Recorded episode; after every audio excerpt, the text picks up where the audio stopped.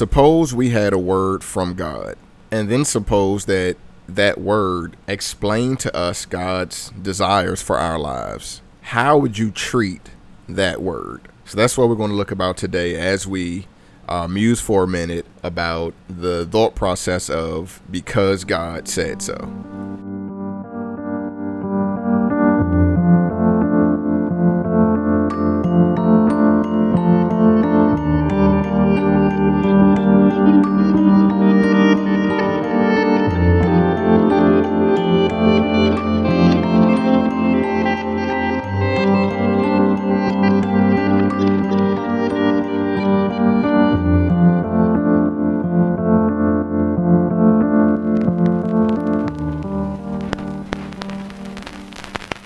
So I want to start with the scripture really before jumping into the musing today, really just to read a few verses in Hebrews chapter 12.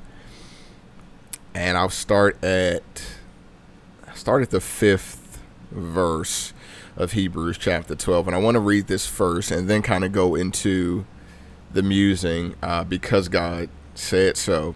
And I'm hoping that this scripture kind of makes us think a little bit as really once again I see that I believe that scripture ought to always make us think. Um, why is this written? Why is it? Why is this said? Um, what what what is this about? What's the purpose of this one? I, that's what scripture ought to do for us. Um, really calls us to to think. So let's start by I read these verses in Hebrews 12, starting at the fifth verse. So it says, And you have forgotten the exhortation which speaks to you as to sons. My son, do not despise the chastening of the Lord, nor be discouraged when you are rebuked by him. For whom the Lord loves, he chastens, and scourges every son whom he receives. If you endure chastening, God deals with you as with sons.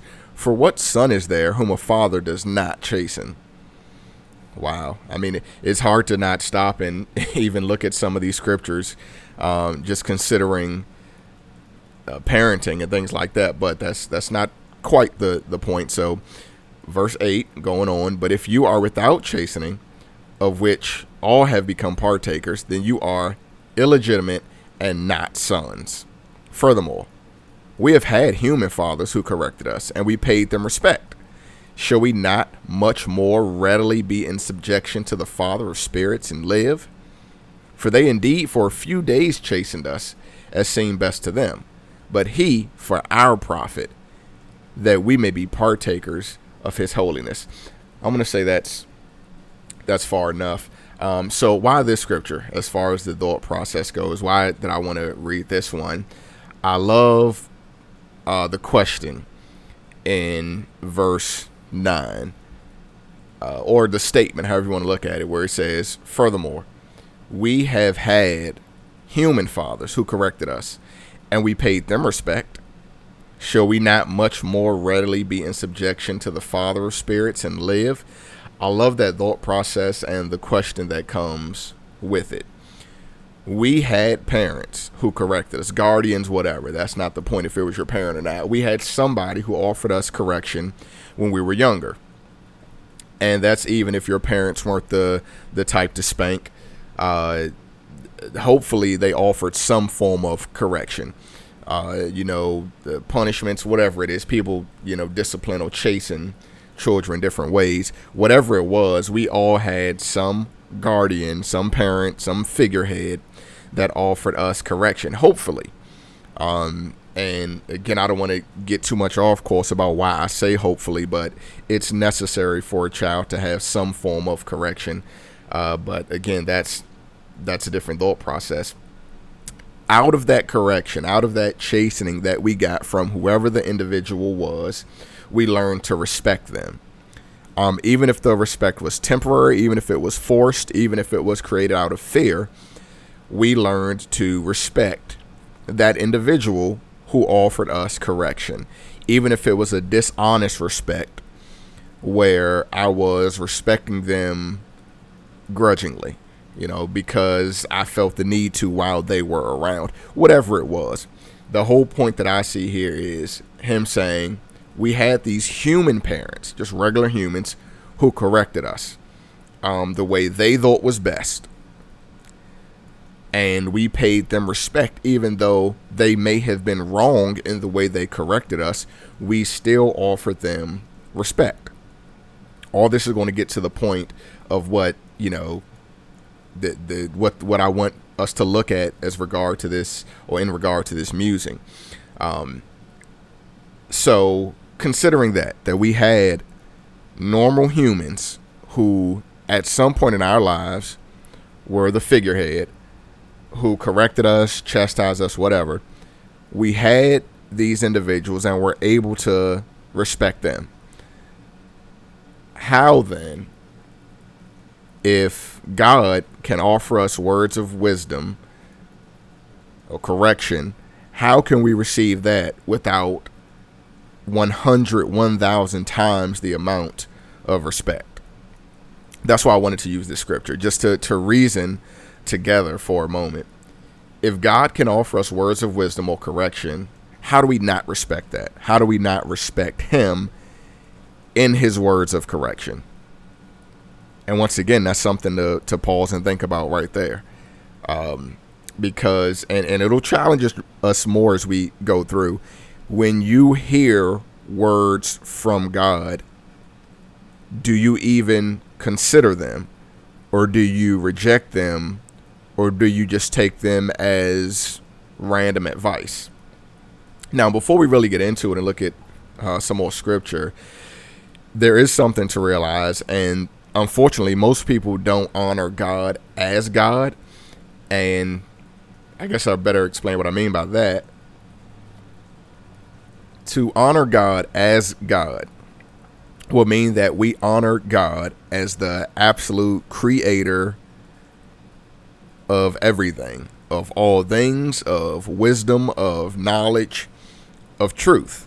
We will recognize God as the complete and utter sovereign of the world, the only legit sovereign in creation who is absolutely free to do what he sees fit um, who created everything we know as knowledge or wisdom we have to understand comes from God. And outside of that is only some form of corruption of knowledge or wisdom. It all comes from Him.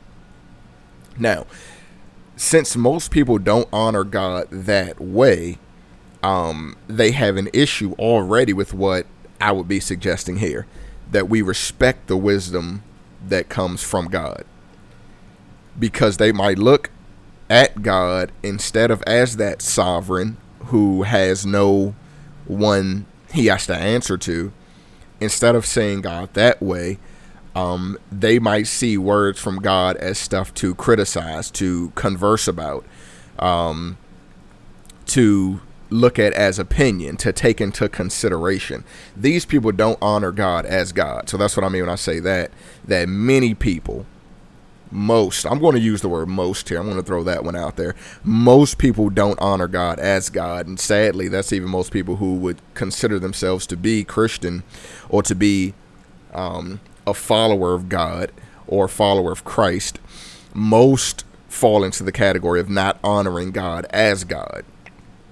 And that's not the the emotional worship i'm not talking about that. I'm talking about honoring him through saying, "Hey, God said this, boom, it's done. How do I do it?" That that's when we honor God as God, not with the the tears. The tears are useless if you don't do what He says. In case you don't know, uh, we'll muse about that some other time, I'm sure. But all the emotional stuff is useless if you don't actually do what He says to do. Um, obedience is better than sacrifice, as uh, I believe it says in Samuel. Um, and that's just just the truth of it. Obedience is always better than sacrifice, um, and I think that's Samuel speaking to King Saul. Um, but yeah, we have so many people who don't honor God as God. So this musing, I would say, is mostly for those who claim to honor God as God and who accept His words as truth. So not to exclude anyone, but you know, with these musings, I just want people to think about the truth, the scripture, the truth of God. Um, not to really uh, argue a point. So this musing is going to be for people who do honor God as God, who do realize that hey, if God said it, I need to get myself in line with it, whether it is accepting it or following it or whatever it is. Um, this musing will be more for those individuals who recognize God as God and honor Him as such. Uh, so, I mean, to those who don't accept that we have words from God, this music pretty much won't challenge them at all. And there are many people, and some of them actually claim to be saved, to be of Christ. I don't get that. Um, guess that's another thought process to look at how that's almost impossible. Um, but yeah, there are those who claim to follow Christ and yet don't accept that we have words from God through Scripture. And that's yeah, that's definitely something we have to to do a musing on why we ought to trust the Bible as having words from God in it, but we won't do that now. We'll kind of stay focused. But yeah, those who don't accept that we have words from God, inspired by God to us to hold on, to live by things like that, I mean, they won't be challenged by this musing. Okay, won't challenge them because they, I mean, it's simple. They don't respect or they don't honor God or the Word of God enough to believe that, okay, look, this is something that came from God. So instead of me trying to do away with it or remove the meaning from it, uh, let me see how I can follow it, you know, which is what the thought process ought um, to be, you know. But again, if they don't accept we have those words, then there won't be that thought process. So, that aside, to those who do fear God, to those who do honor God, respect God, to those who do see words from God and say, okay, I got to do it. And that's who we want to be. Okay, just to, to make it very plain, we want to be those who say, oh, God said this, so I'm going to do it first. And even if I don't understand, it, I'll figure it out later. But that, I mean, that kind of goes with the thought process of this musing because God said so. Um, so let's kind of go on. This this is for those who who do honor God. Um, and I hear a lot of questions, whether they're asked to me or I just hear them in conversation. I get a lot of questions or comments about why God does what God does, why God allows what He allows, but even more so, why He does what He does. Okay, that I mean, that's what I want to look at because to anybody who is remotely into Scripture, we understand that God has a plan. So in allowing things, it all is a part of his plan. But we'll look at God's plan more. But this is mostly to those who say, why does God do what God does? Why should we hold um why should we hold to the things that God says? Okay. And now so again, first we see that this is somebody who would ask this, somebody who accepts that we have words from God. And we can find the majority of those words in Scripture. Okay, and again, you know, we'll, we'll do a musing about why I believe we absolutely can trust the words that we have through Scripture. Um, but using this first scripture in Hebrews, I use this first scripture um, with this thought process because a lot of us had parents, we even see it in jokes today, that would use the term because I said so. So that's why I titled this music Because God Said So.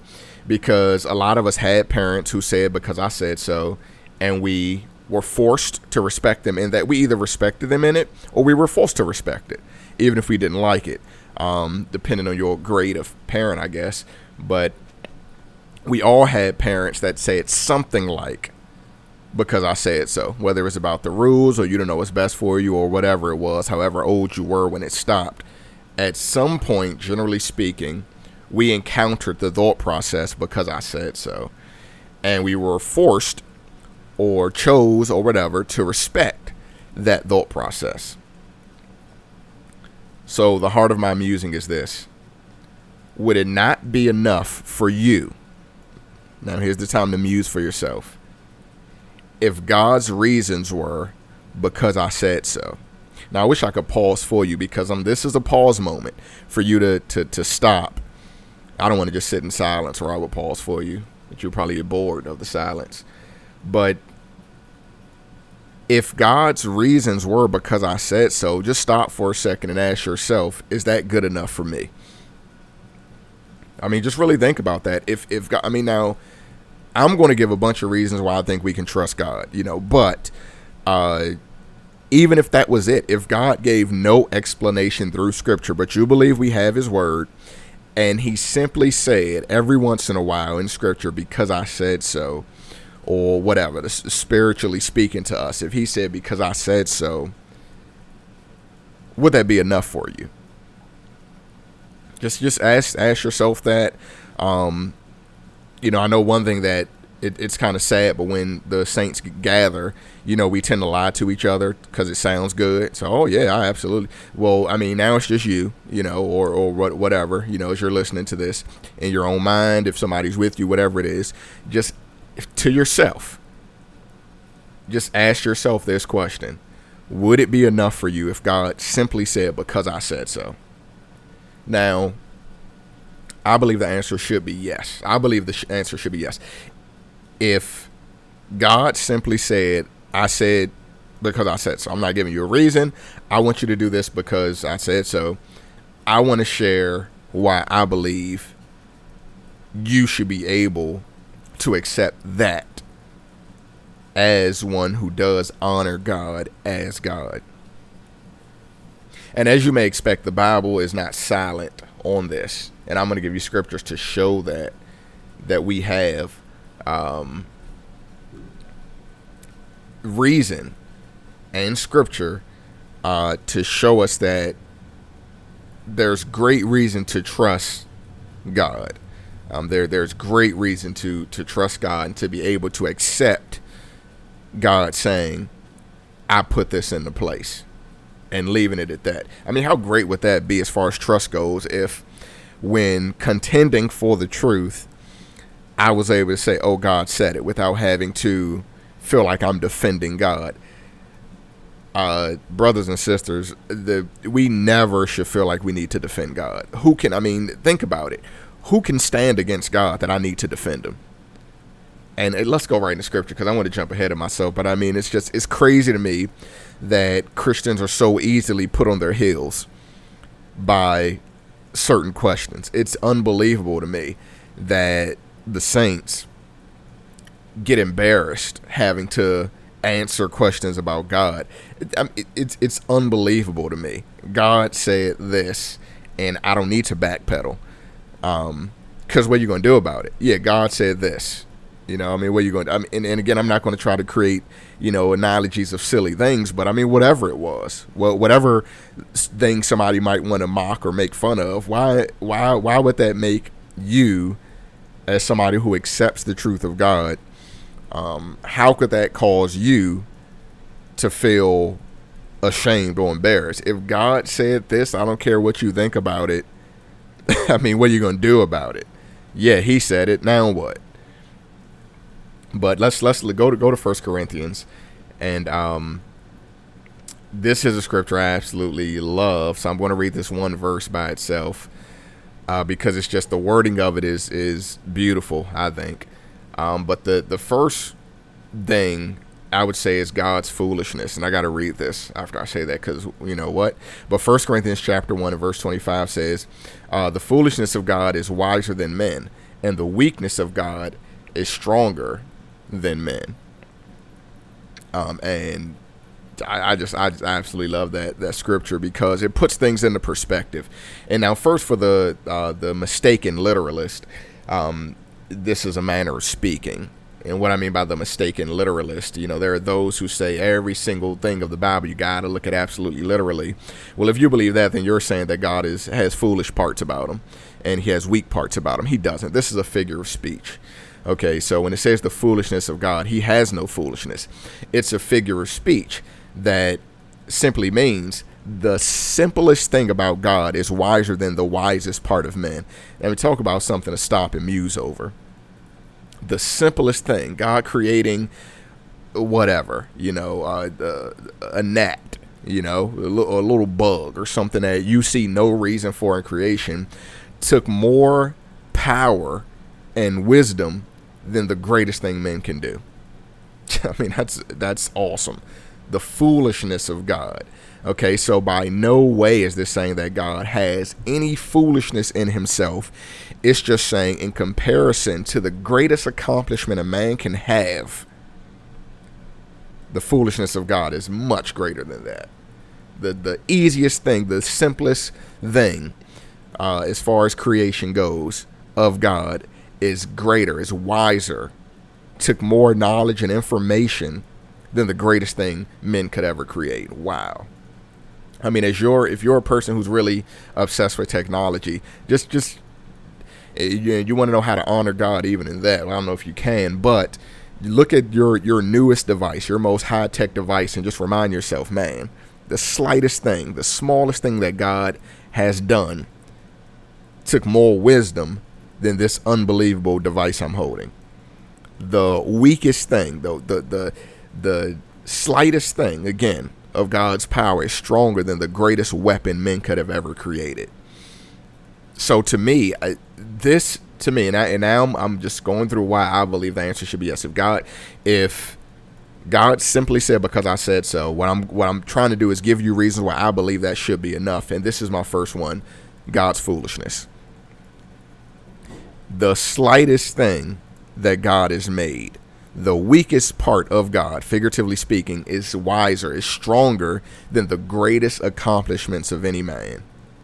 So if I can accept because I said so from a human, what a fool I would be to not be able to accept it from God. When I can realize that the simplest thing of his creation, of his being, is a million times stronger than the greatest accomplishment of any human how could I accept from any human this is true because then they give you an opinion? How could I accept that from them, any human, and not be able to receive it from God? This is why I say people don't honor God as God. They don't really believe God is God. Because if you believed that about God, this one verse, the foolishness of God is wiser than men and the weakness of God is stronger than men, if you believe that honestly, how could you not take everything he says and make that your basis for living.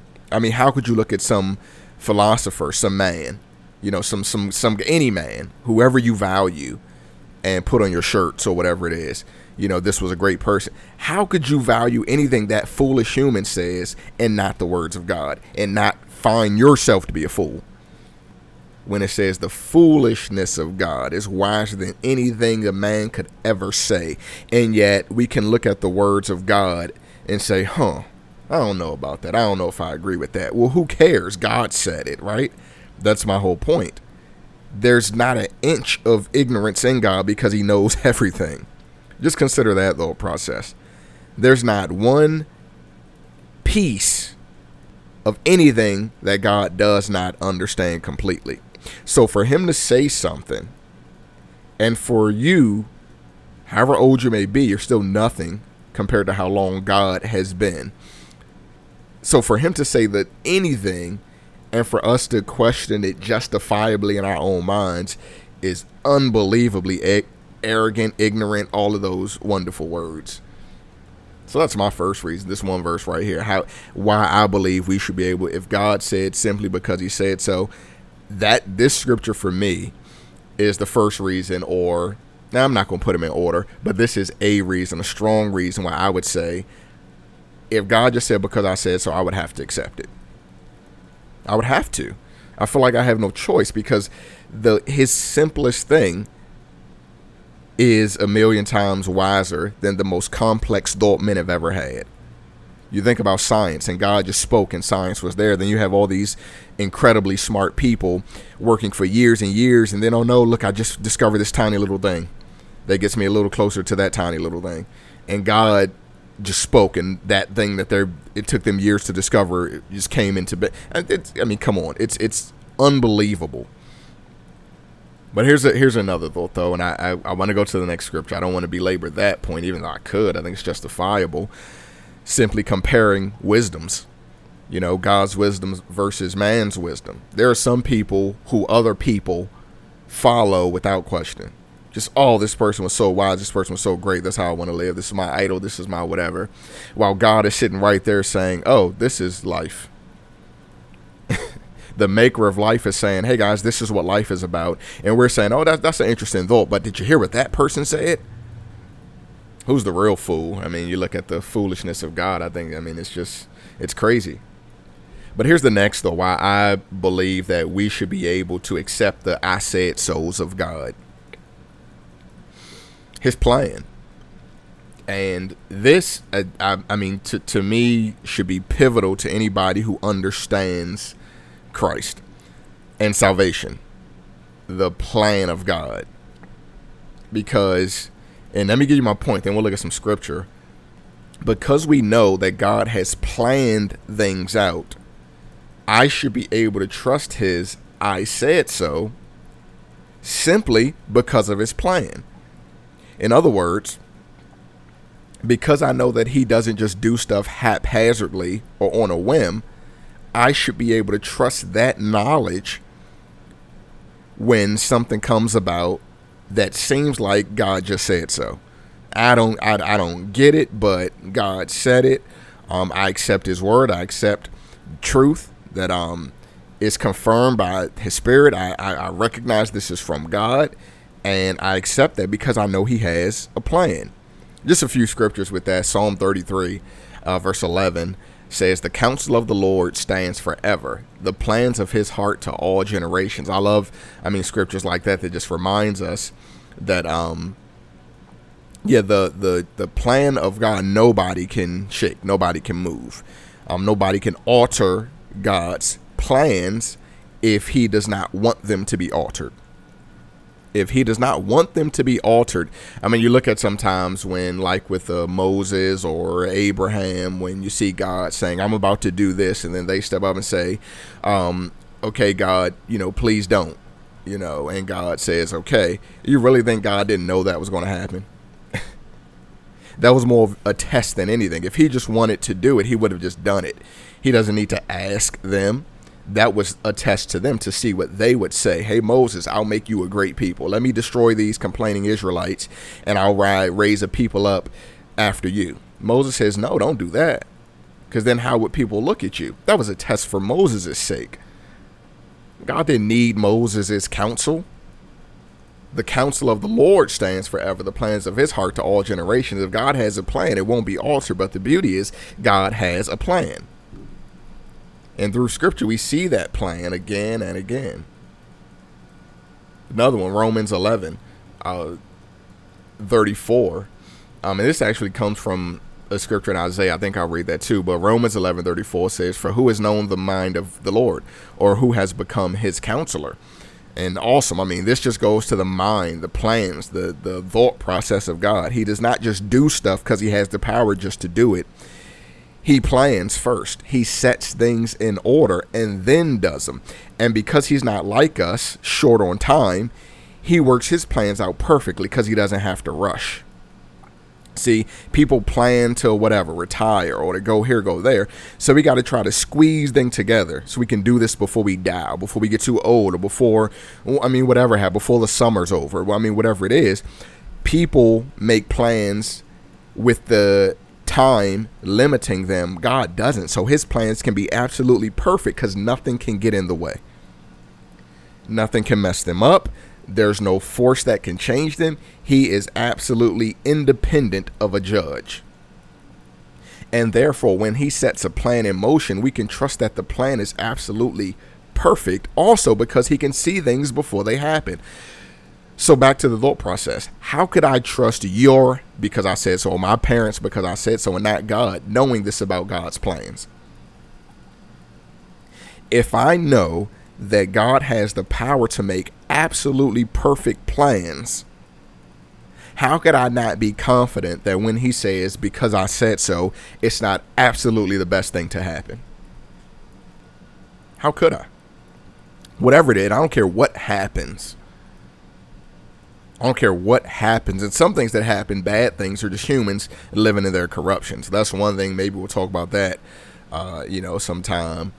Uh, but yeah, I mean, just humans living in their corruption, doing stuff. I mean, that's You know, that's not even what I'm talking about. I'm talking about the things that God does or has done. We absolutely can trust because it was all planned out. Just looking at that scripture that Romans 11 comes from is in Isaiah um, chapter 40. I'll read the 13th verse, which says, Who has directed the Spirit of the Lord, or as his counselor has taught him? I love those verses like that. Who, who did it? Wh- which one of you listening was able to teach God something? Isn't that crazy about humans? How we think God changes because we do? Or isn't that a laugh? Isn't that a joke? that we really believe God should change because we change. Culture changes every few years and we think God should change with it. I'll tell you what, if that was God, I would want no parts of that. I would want no parts of a God who changed because of you. Because you feel differently today. You woke up in a different mood or with a different desire. So now God should uh, cater to your desire. That's not a God. If that's your God, your God is weak. I don't fear your God at all if that's your God. If he changes because you woke up in a different mood, you can have him. He's useless. He's powerless. I thank God that he's not like that. I thank God that He does not change based on how you feel. I mean, all you got to do is look through history and look at the different ways people have felt. You really want a God who changes with that? You're the fool, I would say. I don't want God to change with culture or with time or with emotion. That's not God at all. That's that's a human, a weak human at that. A politician maybe. Definitely not a God knowing how fallible we are. I'm, I'm jumping ahead of myself a, a, little bit, but I mean that's that's God has a plan. Why do I think we can trust the because I said so of God? Because He's not us.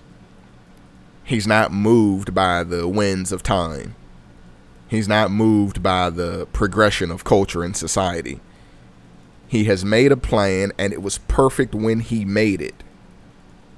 That's awesome stuff. Uh, another example, though, I want to use this scripture here. Um, I write down a bunch of scriptures for myself when I do these, and you know I'm free to move them around where they fit. So I think this one fits here uh, as a great example of God's plan. Romans chapter five and verse six.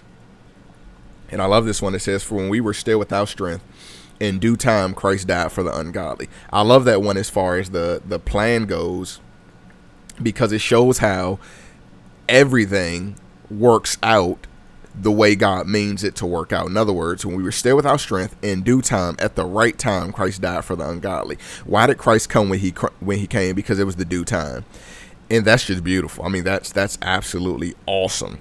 To the saints, all right, those who um, God does love, and He shows His love through chastening, correction, whatever it is, we can have that same faith. Why does this happen to us when this happens to us? Due time. Christ died for us while we were still without strength at the right time. When you read that scripture, have that in your mind beside it in due time Christ died for the ungodly. When the time was per when the when the right time had come, he died for the ungodly. That is an absolutely powerful scripture as to why we can trust the I say it so of God. Why hasn't Christ returned yet? Because it's not the time. Why isn't it the time? I don't know. You could ask somebody else who, you know, maybe they'll feel they can give you the answer. I'm really not worried about why it's not the time. I'm just worried about what God wants me to do now while I have time to redeem the time. But it says, when we were still without strength, in due time, Christ died for the ungodly. That's the beautiful plan of God. Christ did not come into the world a second before he was supposed to, and he and he didn't stay for a second longer than he was supposed to.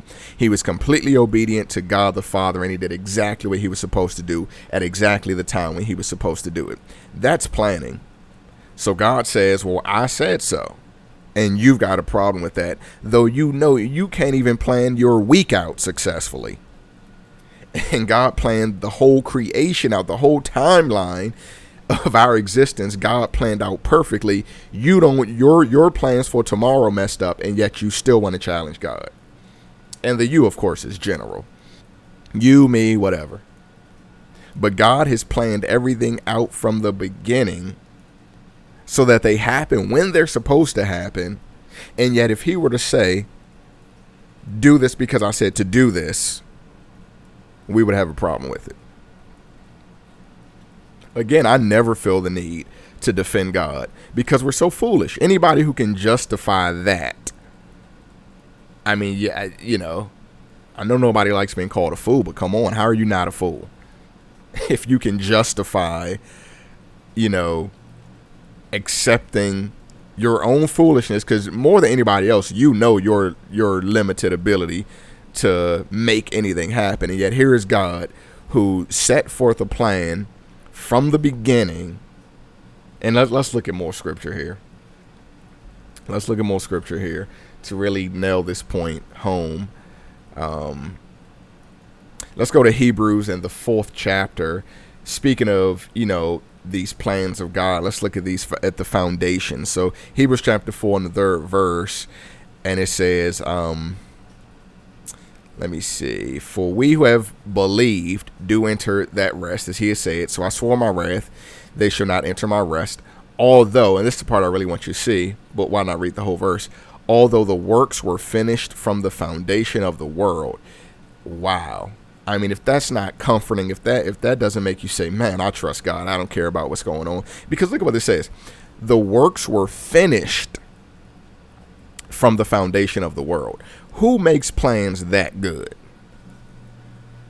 One thing I would say should be clear to any of us: you or I most certainly don't. We don't have the power to make plans that good. We don't. I mean, it's it's it's the the weakness of our flesh of who we are. We don't have the ability to make plans that are that good for the works to be done before they even began. I mean, another evidence in, in 1 Peter uh, in chapter 1 and the 20th verse says, He indeed was foreordained, speaking of Christ, before the foundation of the world, manifest in these last times for you who through him believe in God, who raised him from the dead and gave him glory, so that your faith and hope are in God. But Christ, it says, was foreordained before the foundation of the world. That takes wisdom. I mean, it also takes power to be able to actually do it. But it's a wisdom that we can learn to actually trust. When the plan is already finished and God is the one who started and finished the plan, the author, and the finisher, since he's the one who did it, absolutely I can trust when he says, do it. I should be able. I mean, how many people in our lives have convinced us just to do something or to trust them, whatever it might be, and we did it, and we're going to hold God in question? It makes no sense. I mean, another example in Revelation, I'll give one more example through scripture. Um, in the 13th chapter of Revelation in the 8th verse that speaks um, all who dwell on the earth will worship him whose names have not been written in the book of life of the lamb slain from the foundation of the world. I just want us to see that again. In the end of scripture, we once again see how all this was done before the foundation. See, so when we compare ourselves to God, one thing we have to see is that we are extremely short sighted compared to a God who has already seen the whole thing. I mean, we're stuck in the present day as far as our time goes, so much so that we don't even know what's going to happen tomorrow, not piece by piece, not minute by minute guaranteed. We don't know. God has already seen it.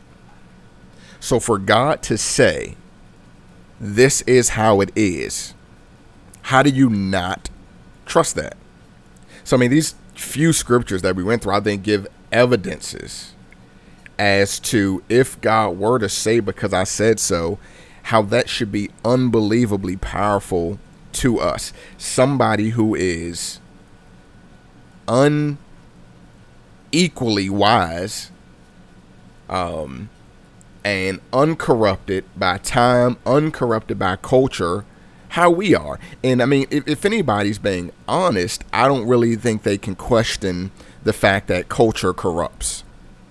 Uh, because I just look at any one of us and how easily we are moved by trend. by what's popular now. I, I, still think it's crazy that people think they will want that God. It's foolish. I mean, it's absolutely insane for people to think they will want a God who's corrupted by time. 50 years ago, 100 years ago, 500 years ago, people change and change and change. It's insane to think I will want a God who changes with that. God is uncorrupted by time, He's unmoved by culture. So, His plan, we can trust that it has always been His plan. He knew exactly what was going to happen in every piece, and the plan was already laid in that he allowed it to occur because he already had a plan for how he would bring salvation. He already plan, had a plan for when the pages would turn and what would come next. He already had a plan for these things. So in the in that in that he already had a plan for these things. He allowed these things to happen. Whatever thing you're you're looking at, thinking of, scripture or out, he knew this was going to happen. Generations change all the time. What you stand for now, what you'll uh, protest for and fight for, your children will fight for something different. The rights, freedoms, desires, whatever you want, the people that come after you will want something different. Or if they get it because of what you did, then they'll find something else that they want, or they'll want to go back to what it was before. That's humans. Humans are inconsistent. Just in that fact alone, we can say God is way more trustworthy than any individual. All you have to do, honestly, is think about how often you've changed your mind about something throughout your life. And you feel like it happens because you're getting wiser, and yet tomorrow you'll change your mind again. And it'll happen again and again and again till you leave this place.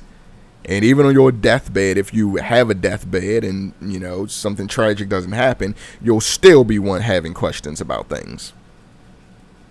And yet, when God says, if God were to say, do this, it's a problem. That's my whole point here. See, what causes for me musings like this is when I hear people question God, the workings of God, how God does this or how God does that. And it makes me think of, generally speaking, um, how foolish people are. And how there are individuals who we respect enough that we never question and yet, if we claim to honor God as God and to respect Him as such, how are we so free to question Him when we don't question them? I mean, just think about some of the foolish things you believe when you were younger. You know, and whether you were 20 minutes younger or 20 years younger, or whatever it might be. Think of some of the foolish things you believed. Think of some of the foolish things when you were a teenager you thought were important in life and how looking back in your 30s, you say, man, was I a fool? You don't think it's going to be the same thing when you're 60? And yet here you are, that 30 or whatever you're on, I'm just spitting numbers out, and you're saying, God, why are you this or that? I don't like that. I mean, who's really the fool? This is why, again, like I say, I feel no need to defend God in front of men. Because who's really the fool? all we have to do is look in the mirror at our past selves, and we should be able to know immediately I cannot trust that person I'm looking at. Because when I was younger, he believed that nonsense. Look at what he did when he was younger because that was trendy. Look at that fool. And that's who I want God to follow. Because that's how it is, right? Every time we have an epiphany, we want God to follow. If I XYZ, God should just let me do this and be happy that I'm happy or whatever it is, whatever the new thing is we tell God what he should be incensed about, even though we didn't even care about that thing five months ago. it's crazy. So here, here, here will be a, a, point for you. Just because you don't consider or can't figure something out doesn't mean it's it's flawed from God. Because you got to understand, some things are very simply come from lack of study or lack of willingness to accept the truth. And I'm speaking of those, you know, the foolishness of God. Okay, that, that simple wisdom that's so much greater than the, the greatest wisdom of men. Sometimes people run into stuff that doesn't make sense to them in their corrupt mind and say, I don't, I don't, I can't accept that from God. Well, here's what you have to understand He's not the one who's been corrupted, you are. And therefore, maybe the problem isn't in what he said, but in your ability to accept that thing because you've been corrupted.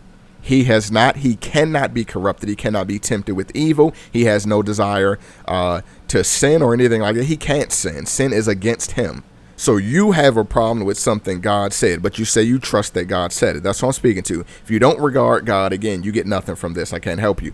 For those who regard God, I have a problem with God saying this or that. Well, here's the thing chances are the problem is with you and not with God. That's your starting point. Maybe you haven't studied enough that it makes sense to you. Maybe you haven't prayed enough about it. Some people just pretend that they're okay with stuff. I feel I was raised in church where people just pretended everything was okay. This didn't make sense. That didn't make sense. Those people don't make sense. This doesn't make sense. Oh, well, it's church. I grew up in that type of church where you just pretended or just didn't talk about the fact that, okay, this and this don't make sense. Don't be that. Maybe it's that you haven't studied or don't, you know, haven't prayed to receive something that seems to be confusing to you. But either way, here's the point. If you trust that it's God's word, sometimes it's simply because, look, as far as I know right now, that's what God wants. I don't know why. You can't be afraid to say that.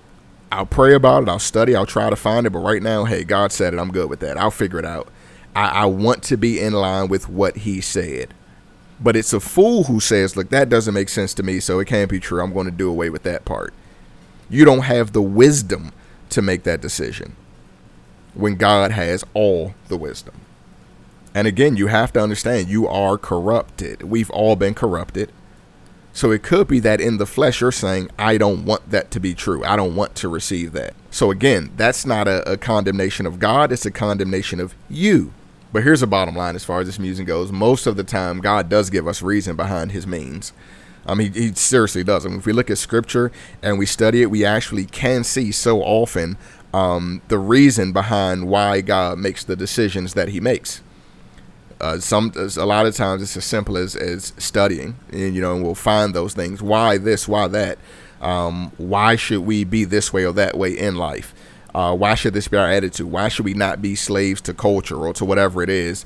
Um, why should my focus be on this? Why should my Why should I not chase money? Why should I not chase things um, or people or whatever it is? So many of those things are in Scripture if we would study it. If we would look, if we would listen to His Spirit, so many of things are very easily discerned. But that's the thing. I mean, God usually does give us reasons. However, in those times where you find yourself in disagreement with something that God has said, just remember, He said so. And I believe that should be good enough for the one who is His child. Because we have evidence that He's wise, that He's good, that He has a perfect plan that was laid before the foundation of the world. From the beginning, these plans were laid. So if I do find myself saying, I don't get this thing or that thing about God or whatever it is, I should have the ability to trust him because of the evident evidence he leaves behind. I should have the ability to trust him enough so that I can say, you know what? I don't get it now, but I know who I'm dealing with. I trust his wisdom, and so I'm going to leave it there. I need to find out what I have a problem with or how to get in line or what I don't understand. But I know that He is trustworthy above all. So that's it. That's what I want us to, to muse about because God said so. Um, if you can trust any individual, if you've ever been able to trust an individual, mom, dad, this famous person, that whatever, this book, that book, this philosophy, that philosophy, whatever it is, how much more ought we to be able to trust the I said souls of God. So that's the music. That's something that I think we really can think about and try try within ourselves to really consider do I really because it goes back to this, do I really honor God as God enough to trust him when he says or when I feel he's saying simply because I said so.